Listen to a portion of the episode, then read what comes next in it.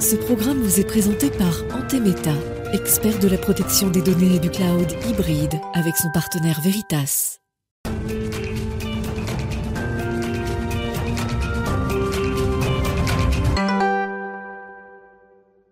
Bonjour à tous, bienvenue dans Smartech. Cette édition du vendredi, vous le savez, est une édition consacrée à un invité pour creuser davantage un sujet ensemble. Alors mon invité possède des pouvoirs magiques qu'il se propose de partager avec nous dans son ouvrage Mathematica. Soyez-en certains, n'est pas du tout un livre de mathématiques, mais plutôt un délice pour tous ceux qui essayent de comprendre pourquoi ils aiment ou pourquoi ils détestent tant les mathématiques. Ce sera donc le sujet de la grande interview avec David Bessis, fondateur de Tinyclues, auteur de Mathematica aux éditions du Seuil. Et puis Smartech se refermera sur son grand rendez-vous dans l'espace. Il est dédié cette semaine à l'interview d'André Hubert Roussel, président exécutif d'Ariane Group. Mais tout de suite, sans plus attendre, c'est parti, une interview mathématique dans Smartech aujourd'hui.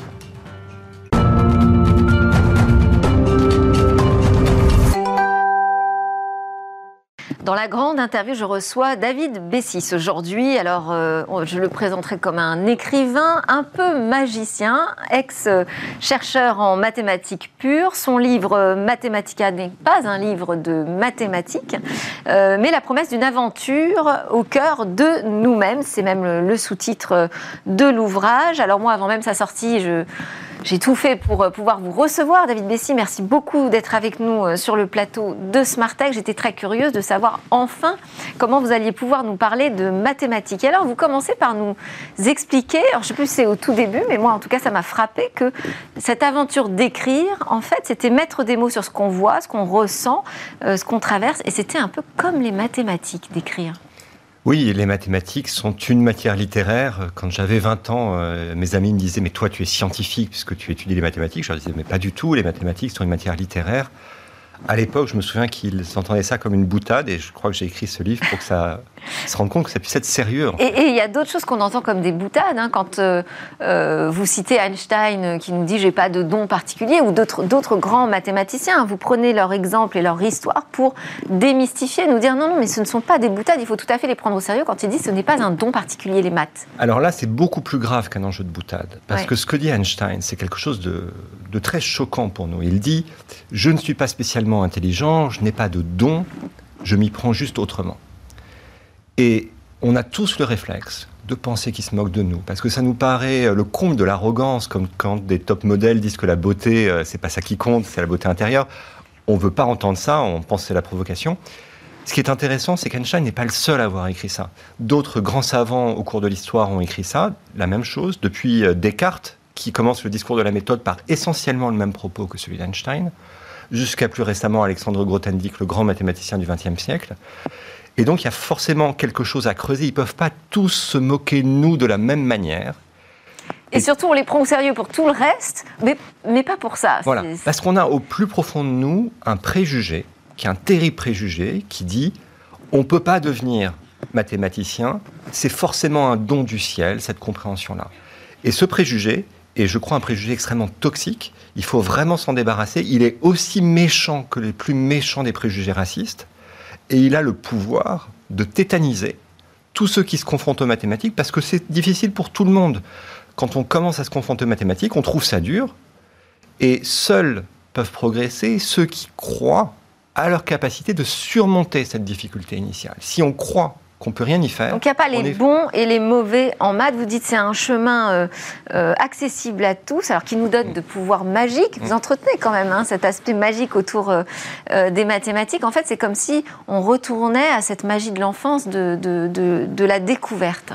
Oui, c'est toujours perçu comme magique parce qu'on ne voit pas comment les gens font. Parce que pour comprendre les mathématiques, il faut faire des gestes invisibles dans sa tête.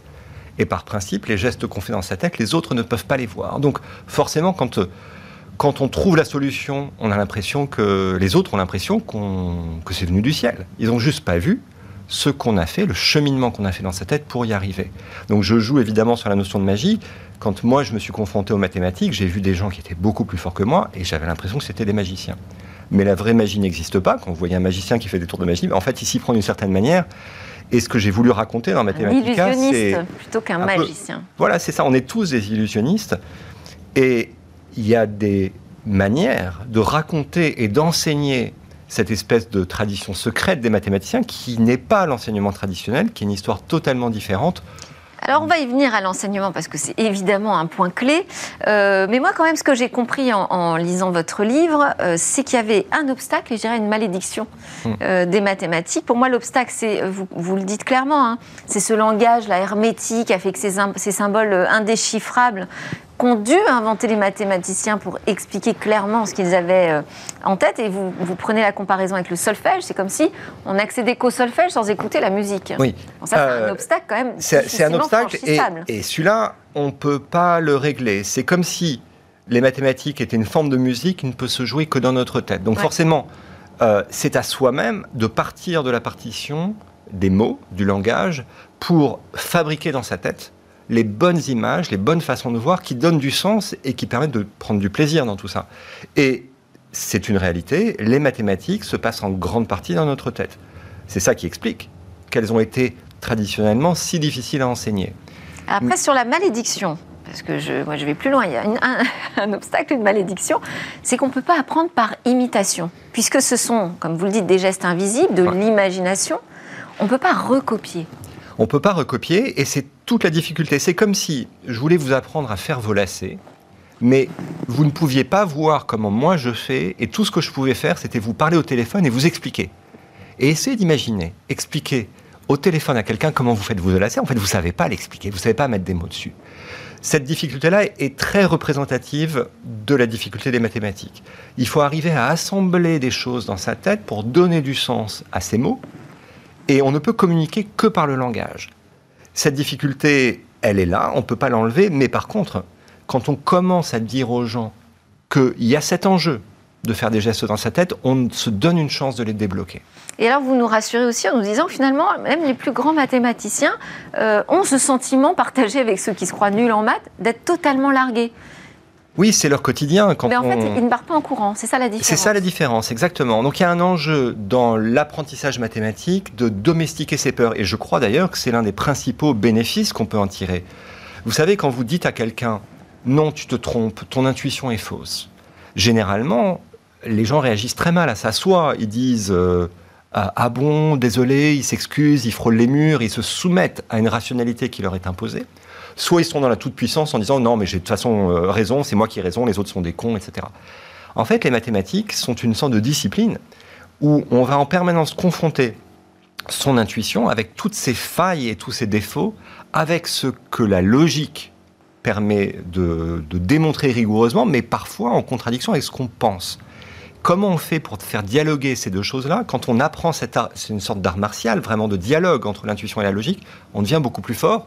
Et on domestique sa peur de ne pas comprendre. Et vous me dites, l'intuition, ce n'est pas quelque chose de figé. On peut la travailler. C'est l'explication qui donne la réponse à la fameuse phrase d'Einstein.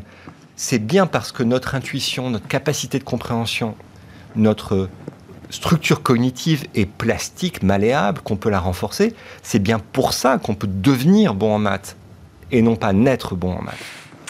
Alors, on y vient à cette question quand même de l'enseignement. Alors, vous dites que c'est un véritable désastre, en fait. Hein. Depuis qu'on s'est mis en tête d'apprendre les mathématiques aux élèves, on a tout fait de travers. C'est un désastre et je ne voudrais surtout pas jeter la pierre aux enseignants. Je pense qu'ils sont pris, et nous sommes tous pris, dans un malentendu culturel qui remonte à l'Antiquité.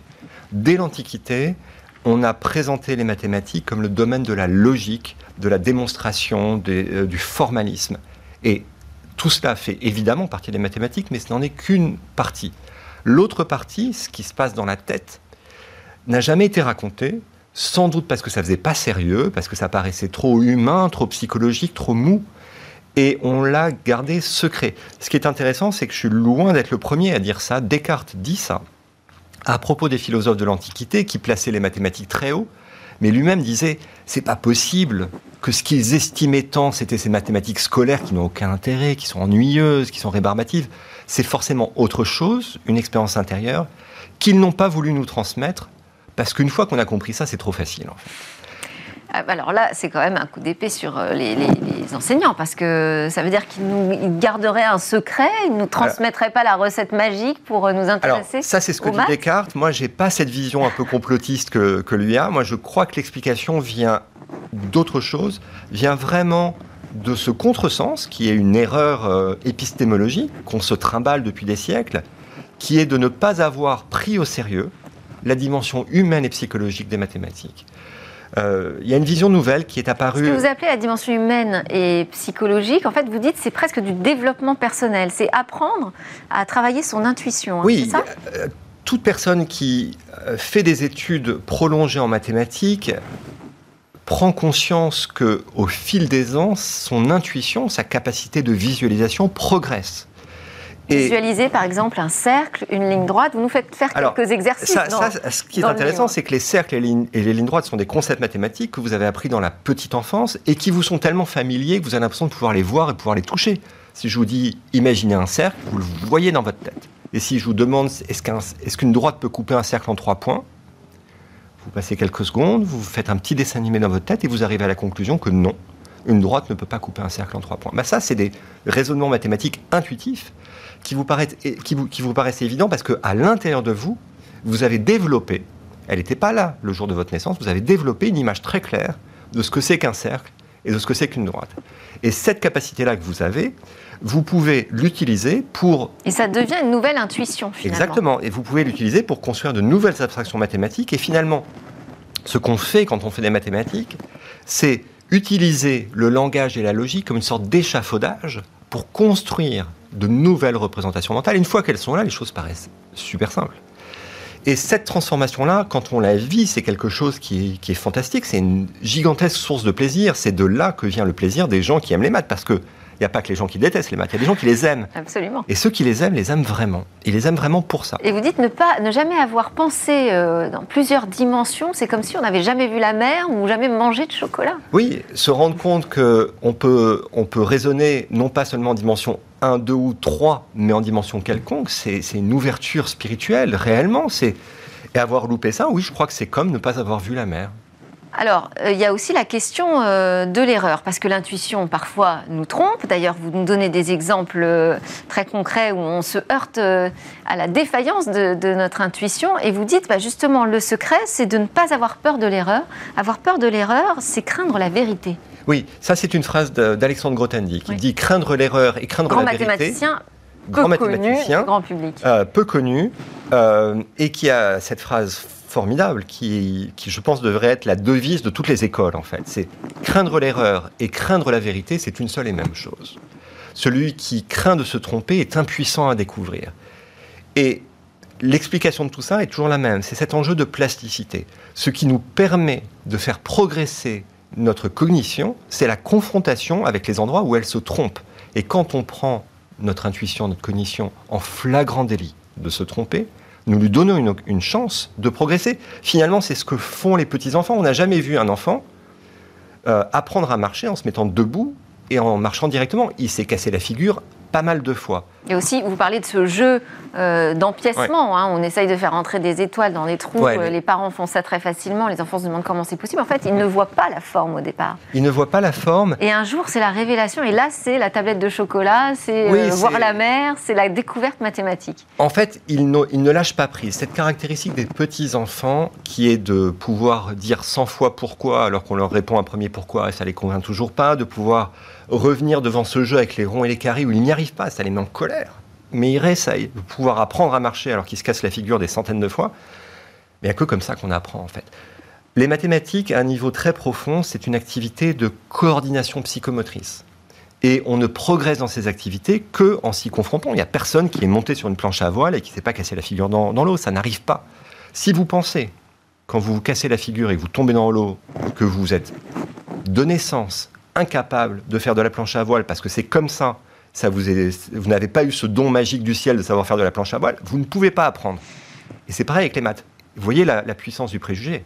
Absolument. Et donc, vous nous dites qu'il n'est pas trop tard et on peut s'y essayer à travers votre ouvrage. Je voulais quand même vous faire réagir sur la question de l'intelligence artificielle parce que au-delà de 10 ans de recherche au CNRS, de l'écriture, là, c'est votre 3e ouvrage, Mathematica, vous êtes aussi un entrepreneur. Vous avez fondé votre entreprise dans l'intelligence artificielle, mais vous avez été reçu par Stéphane Soumier et dans votre interview, vous avez dit que vous préfériez parler d'intuition artificielle. Oui, c'est ce qui personnellement m'a séduit dans ce domaine qu'on appelle à tort l'intelligence artificielle. C'est que pour la première fois, en apprenant moi-même comment fonctionnaient ce qu'on appelle les algorithmes d'apprentissage profond, qui sont au cœur des technologies nouvelles d'intelligence artificielle, pour la première fois, j'ai vu un modèle mathématique, c'est une simplification, c'est une simulation, mais un modèle mathématique qui rendait assez bien compte du chemin de progression intellectuelle du côté de l'intuition que j'avais connu au cours de ma carrière de mathématicien. Ce qui me paraissait à l'époque être de la magie, parce que je ne comprenais pas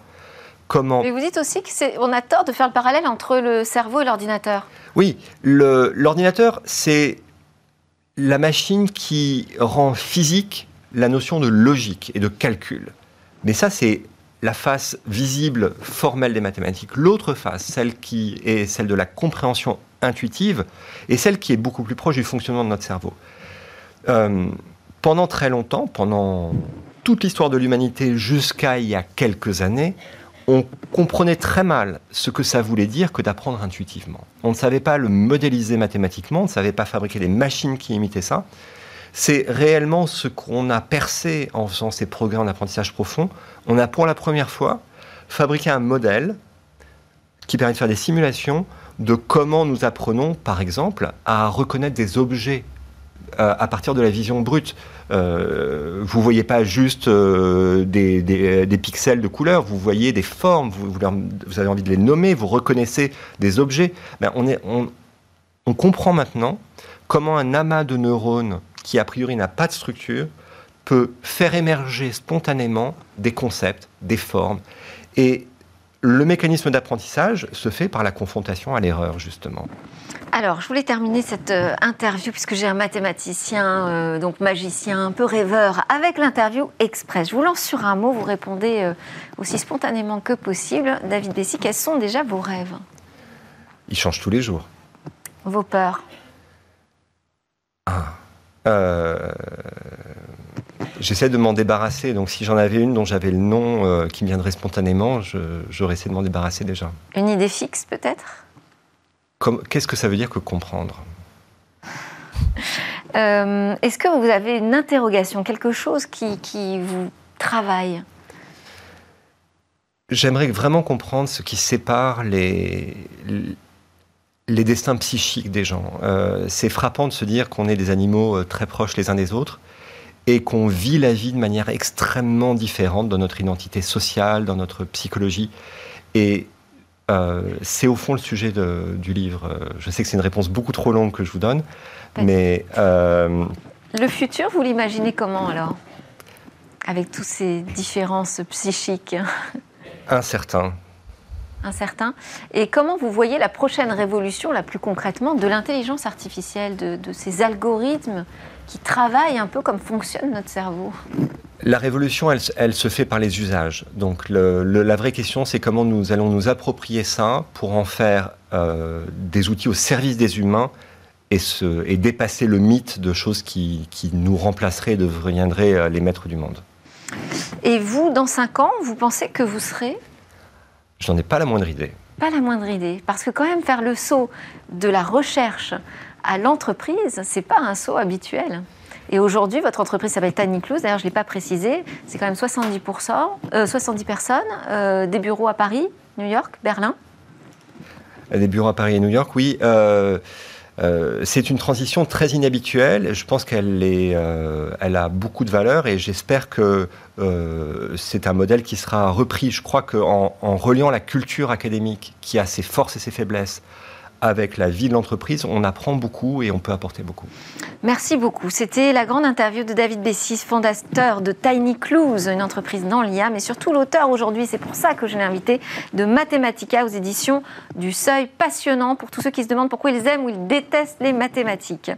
On se retrouve dès lundi. Je vous laisse tout le week-end pour réfléchir à cette question.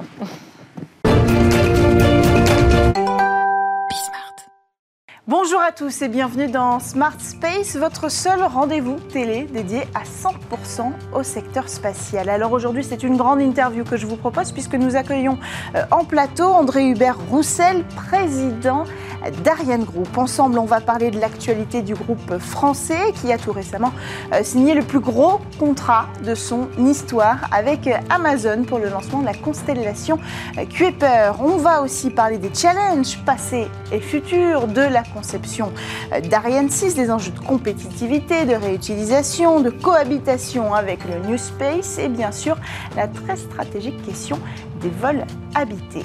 Mais d'abord, pour commencer, si vous le voulez bien, André Hubert Roussel, quelques mots sur vous et sur votre histoire qui est en fait intimement liée à celle d'Ariane Group. Si je ne me trompe pas, vous êtes polytechnicien. Vous avez, à un moment donné, été nommé en fait à la direction stratégique d'Airbus. Et c'est là que vous avez pu porter cette joint venture entre Safran et Airbus, c'est ça?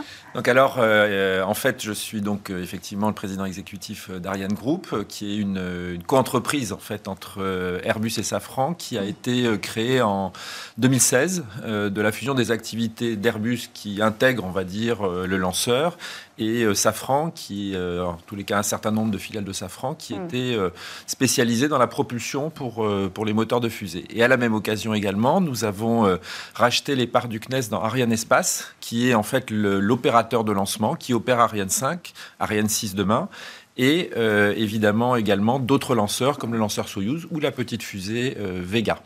Alors tout ça, je l'ai fait, effectivement, j'étais un petit peu à l'origine de ce programme Ariane 6, hein, puisque en 2015, jusqu'en 2015, j'étais patron des programmes lanceurs, en fait, à l'époque Astrium. Et puis je suis resté chez Airbus, en fait, pour m'occuper là aussi de beaux challenges autour des programmes comme la 400M. Et puis je suis revenu depuis 3 ans, un peu plus de 3 ans maintenant, chez Ariane Group comme CEO. Alors vous avez très justement commencé à expliquer cette différence entre Arianespace et Ariane Group. C'est vrai que ça perd un petit peu le grand public, alors qu'on comprenne bien, on y revient une seconde. Donc Ariane Group fabrique les fusées, Arianespace les vend. Voilà, exactement. C'est bien résumé. C'est exactement ça, c'est très bon résumé. Et Arianespace fait partie d'Ariane Group? Alors, Arianespace est effectivement l'actionnaire principal d'Arianespace, c'est aujourd'hui Ariane Group, à hauteur de 74%. Et puis nous avons dans Arianespace également un certain nombre d'autres actionnaires. En fait, ce sont l'ensemble, ou quasiment l'ensemble, des entreprises européennes des lanceurs dans les différents pays. Vous savez qu'Ariane, c'est un programme européen qui rassemble 13 pays européens et des entreprises phares, on va dire, de ces différents pays sont actionnaires d'Arianespace aux côtés d'Ariane Group. Alors avec la création d'Ariane 6, il y avait un challenge, celui de réduire les coûts de 40%, je crois. Alors d'abord, de quel coût on parle? Des coûts de production, de coûts de vente ensuite, de commercialisation? Ce sont les coûts effectivement de production, hein, donc qui comportent une part de coûts fixes et puis qui comporte une part de coûts variables, matières premières, le travail qu'on réalise et les choses qu'on achète pour fabriquer un lanceur. Et ce défi, on l'a effectivement réussi. On l'a au travers de tout un tas de choses qui ont été faites et notamment une grande différence entre Ariane 5 et Ariane 6, c'est qu'on a énormément industrialisé le produit dès le départ. Beaucoup de robots, beaucoup de machines, beaucoup de numérique aussi, de bout en bout. Il n'y a plus de papier quasiment sur la chaîne de production. Et puis surtout, une grande innovation, c'est l'assemblage à l'horizontale qu'on a mis en place notamment à Kourou et qui permet de réduire. Alors aujourd'hui, il faut à peu près 3 semaines, plus 2 semaines, donc 5 semaines en fait pour préparer une Ariane 5 à un lancement à Kourou. Avec Ariane 6, il faudra 15 jours. Ça va changer énormément. Et donc, ce qui est important de préciser, c'est qu'à la fin, on pourra réduire les coûts d'accès en fait à cette technologie pour le marché, c'était une part du challenge. C'est également et ça reste de toute façon un défi permanent. La compétitivité sur le marché mondial est absolument essentielle et on continue à faire des efforts et on va continuer à faire des efforts dans ce sens-là. C'est un des éléments, je crois, qui a permis de gagner également le projet Kuiper avec Amazon que vous citiez tout à l'heure. Exactement, ça c'est la grosse actualité d'Ariane Group, ce contrat, le plus gros de son histoire, signé avec Amazon, la promesse de 18 lancements attribués à la fusée Ariane 6 pour placer en orbite la constellation nanosatellite Kuiper. Un contrat négocié par Arianespace. Tout à fait, si c'est un contrat d'Arianespace. Exactement, mais qui va bénéficier à Ariane Group. Vous étiez en concurrence avec qui pour ce contrat ? Alors, l'ensemble des grands développeurs de fusées, en particulier américains, United Launch Alliance, qui est une joint venture entre Boeing et Lockheed Martin, et puis SpaceX également potentiellement, peut-être un petit peu moins crédible parce que développant une constellation concurrente. Et puis enfin, la société d'Amazon elle-même, Blue Origin, qui développe également un nouveau lanceur. Et alors, finalement, ça a été bénéfique, cette concurrence Blue Origin-SpaceX, pour l'acquisition de ce marché avec Amazon. C'est indéniable. Alors, la stratégie, en fait, d'Amazon, de Kuiper, est différente de celle de SpaceX. C'est-à-dire qu'ils ont réparti, en fait, leur lancement sur plusieurs lanceurs. Donc, il y a trois systèmes de lancement qui ont été sélectionnés. Celui de ULA, celui de leur propre système de lancement, Blue Origin, et le système Ariane. Ariane étant, on le voit, compétitif sur le marché international face à deux autres acteurs américains. Alors, on peut attendre quand ces lancements, précisément? Alors, ces lancements, ils sont programmés d'ici quelques années. La date n'a pas été donnée par le client Kuiper. Ça fait partie de son projet. Ils vont s'étaler sur à peu près 3 ans. Il s'agit de 18 lancements à réaliser sur 3 ans qui vont démarrer d'ici quelques années. Et alors, le premier lancement d'Ariane 6, qu'on attend avec impatience, qui était jusqu'à il y a encore quelques mois annoncé peut-être pour septembre 2022. On est passé un petit peu plus sur novembre-décembre 2022, et là on parle de début 2023. Est-ce que vous pouvez nous éclairer sur la date de lancement d'Ariane 6 ? Alors je vais vous éclairer sur le fait que les équipes sont hyper mobilisées, que ce soit celle de l'ESA, celle du CNES qui réalise le pas de tir, celle d'Ariane Group, celle de tous nos partenaires industriels pour réellement franchir cette dernière ligne droite jusqu'au premier vol. La date exacte, elle sera donnée par l'ESA. Toutes ces opérations se seront déroulées. On a encore 2 grandes étapes importantes à franchir avant ce premier vol, où la fusée, d'ailleurs, si vous venez visiter nos usines, est déjà quasiment terminée en termes d'assemblage dans nos usines européennes et va bientôt partir vers la Guyane française.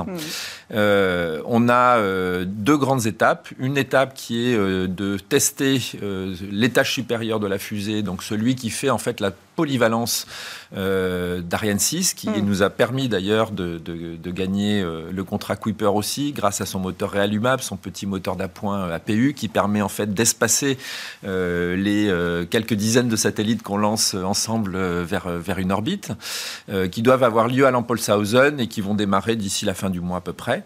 Et puis la deuxième grande étape également, c'est dès que le pas de tir sera finalisé à Kourou, d'amener alors le module de ce qu'on appelle les combine tests, donc les tests combinés, le lanceur avec son pas de tir vont avoir lieu donc à Kourou. Le lanceur qui va servir à ça est déjà sur place. Il est en train d'être finalement assemblé. Il va bientôt être amené sur le pas de tir. Et là, on va pouvoir faire ces tests combinés pour vérifier en fait toutes les opérations préparatoires au lancement, donc en particulier le remplissage des réservoirs avec l'hydrogène et l'oxygène qui servent à propulser Ariane. Donc encore un petit peu de travail, qui a priori prendra encore quelques mois. On n'a pas la date précise. Voilà. Mais l'ESA va revenir très vite, je pense. On devrait avoir la réponse bientôt. Alors on a parlé de compétitivité.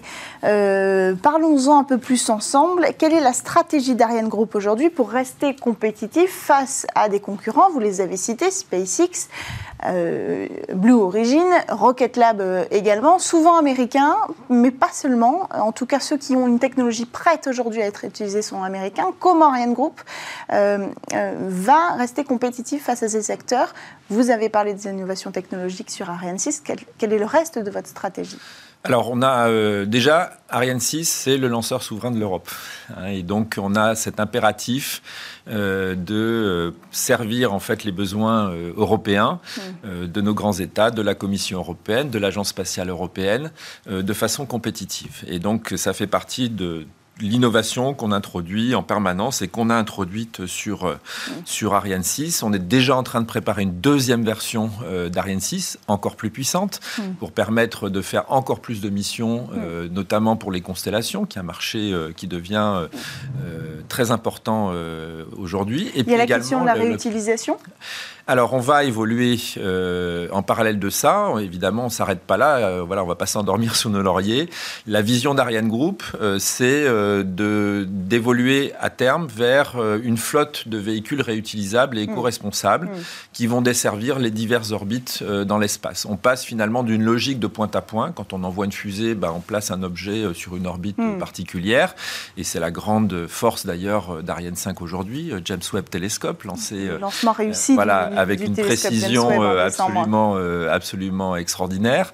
À l'avenir, on voit aussi toute une logistique spatiale se développer avec du transport à l'intérieur de l'espace et puis également pour revenir sur Terre. Donc, on travaille sur la réutilisation. On a démarré et on va faire très, très bientôt, dans les semaines qui viennent, le premier essai d'un moteur, voire d'un étage d'ailleurs réutilisable, le moteur Prometheus sur son étage Thémis qui sera le démonstrateur européen pour la réutilisation. Et ça fait partie de nos projets.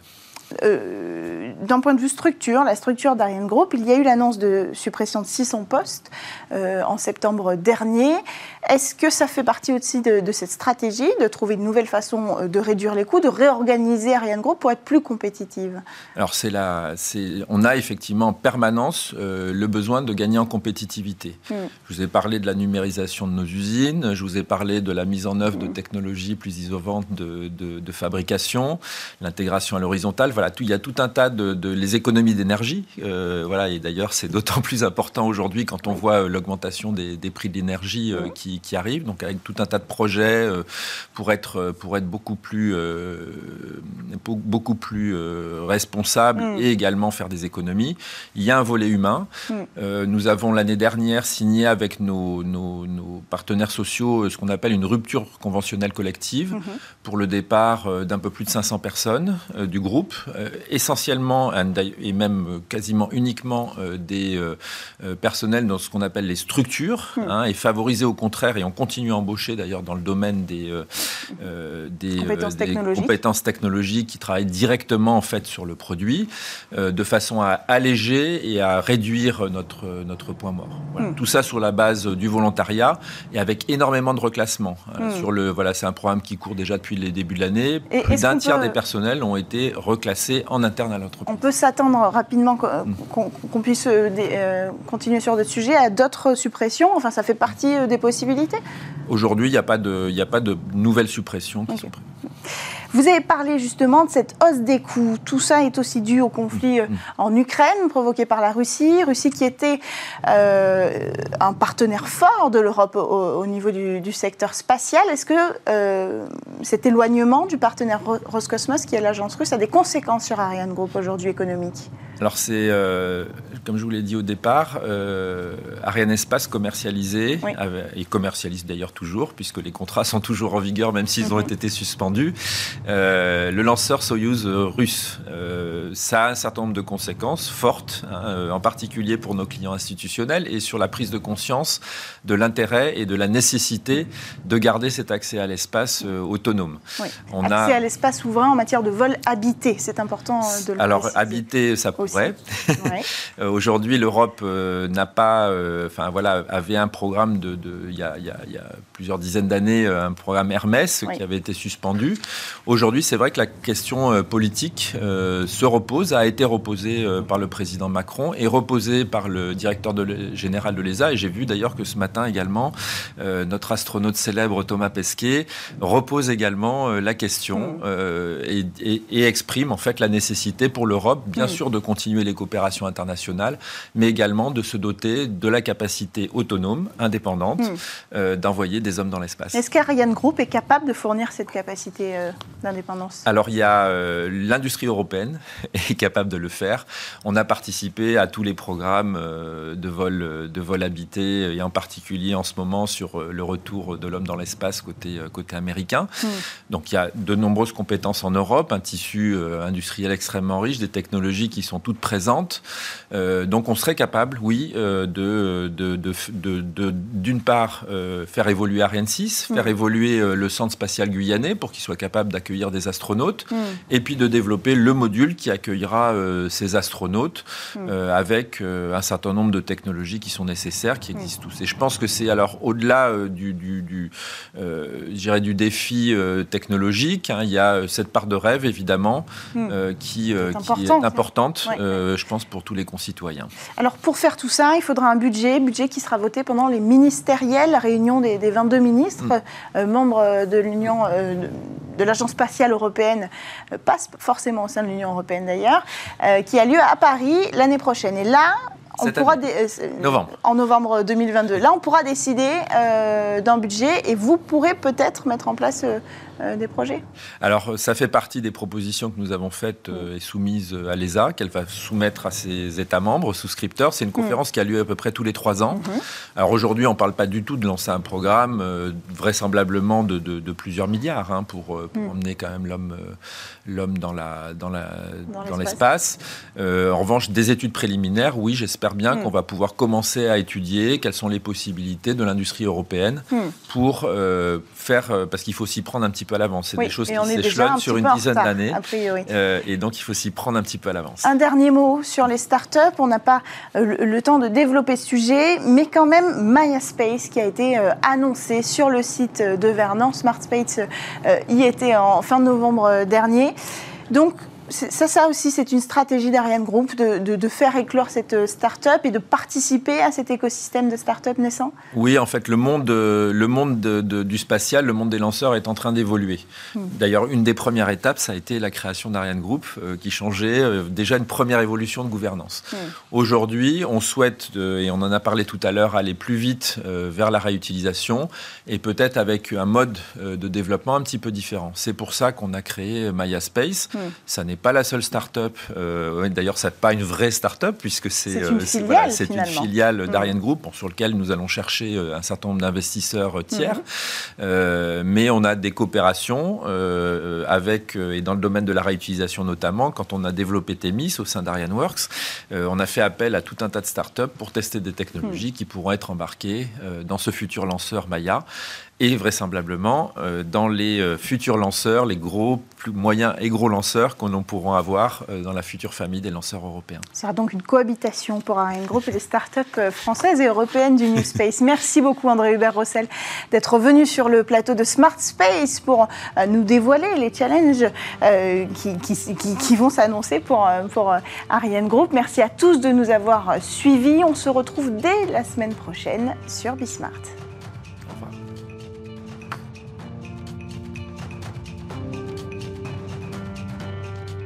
Ce programme vous a été présenté par Antemeta, expert de la protection des données et du cloud hybride avec son partenaire Veritas.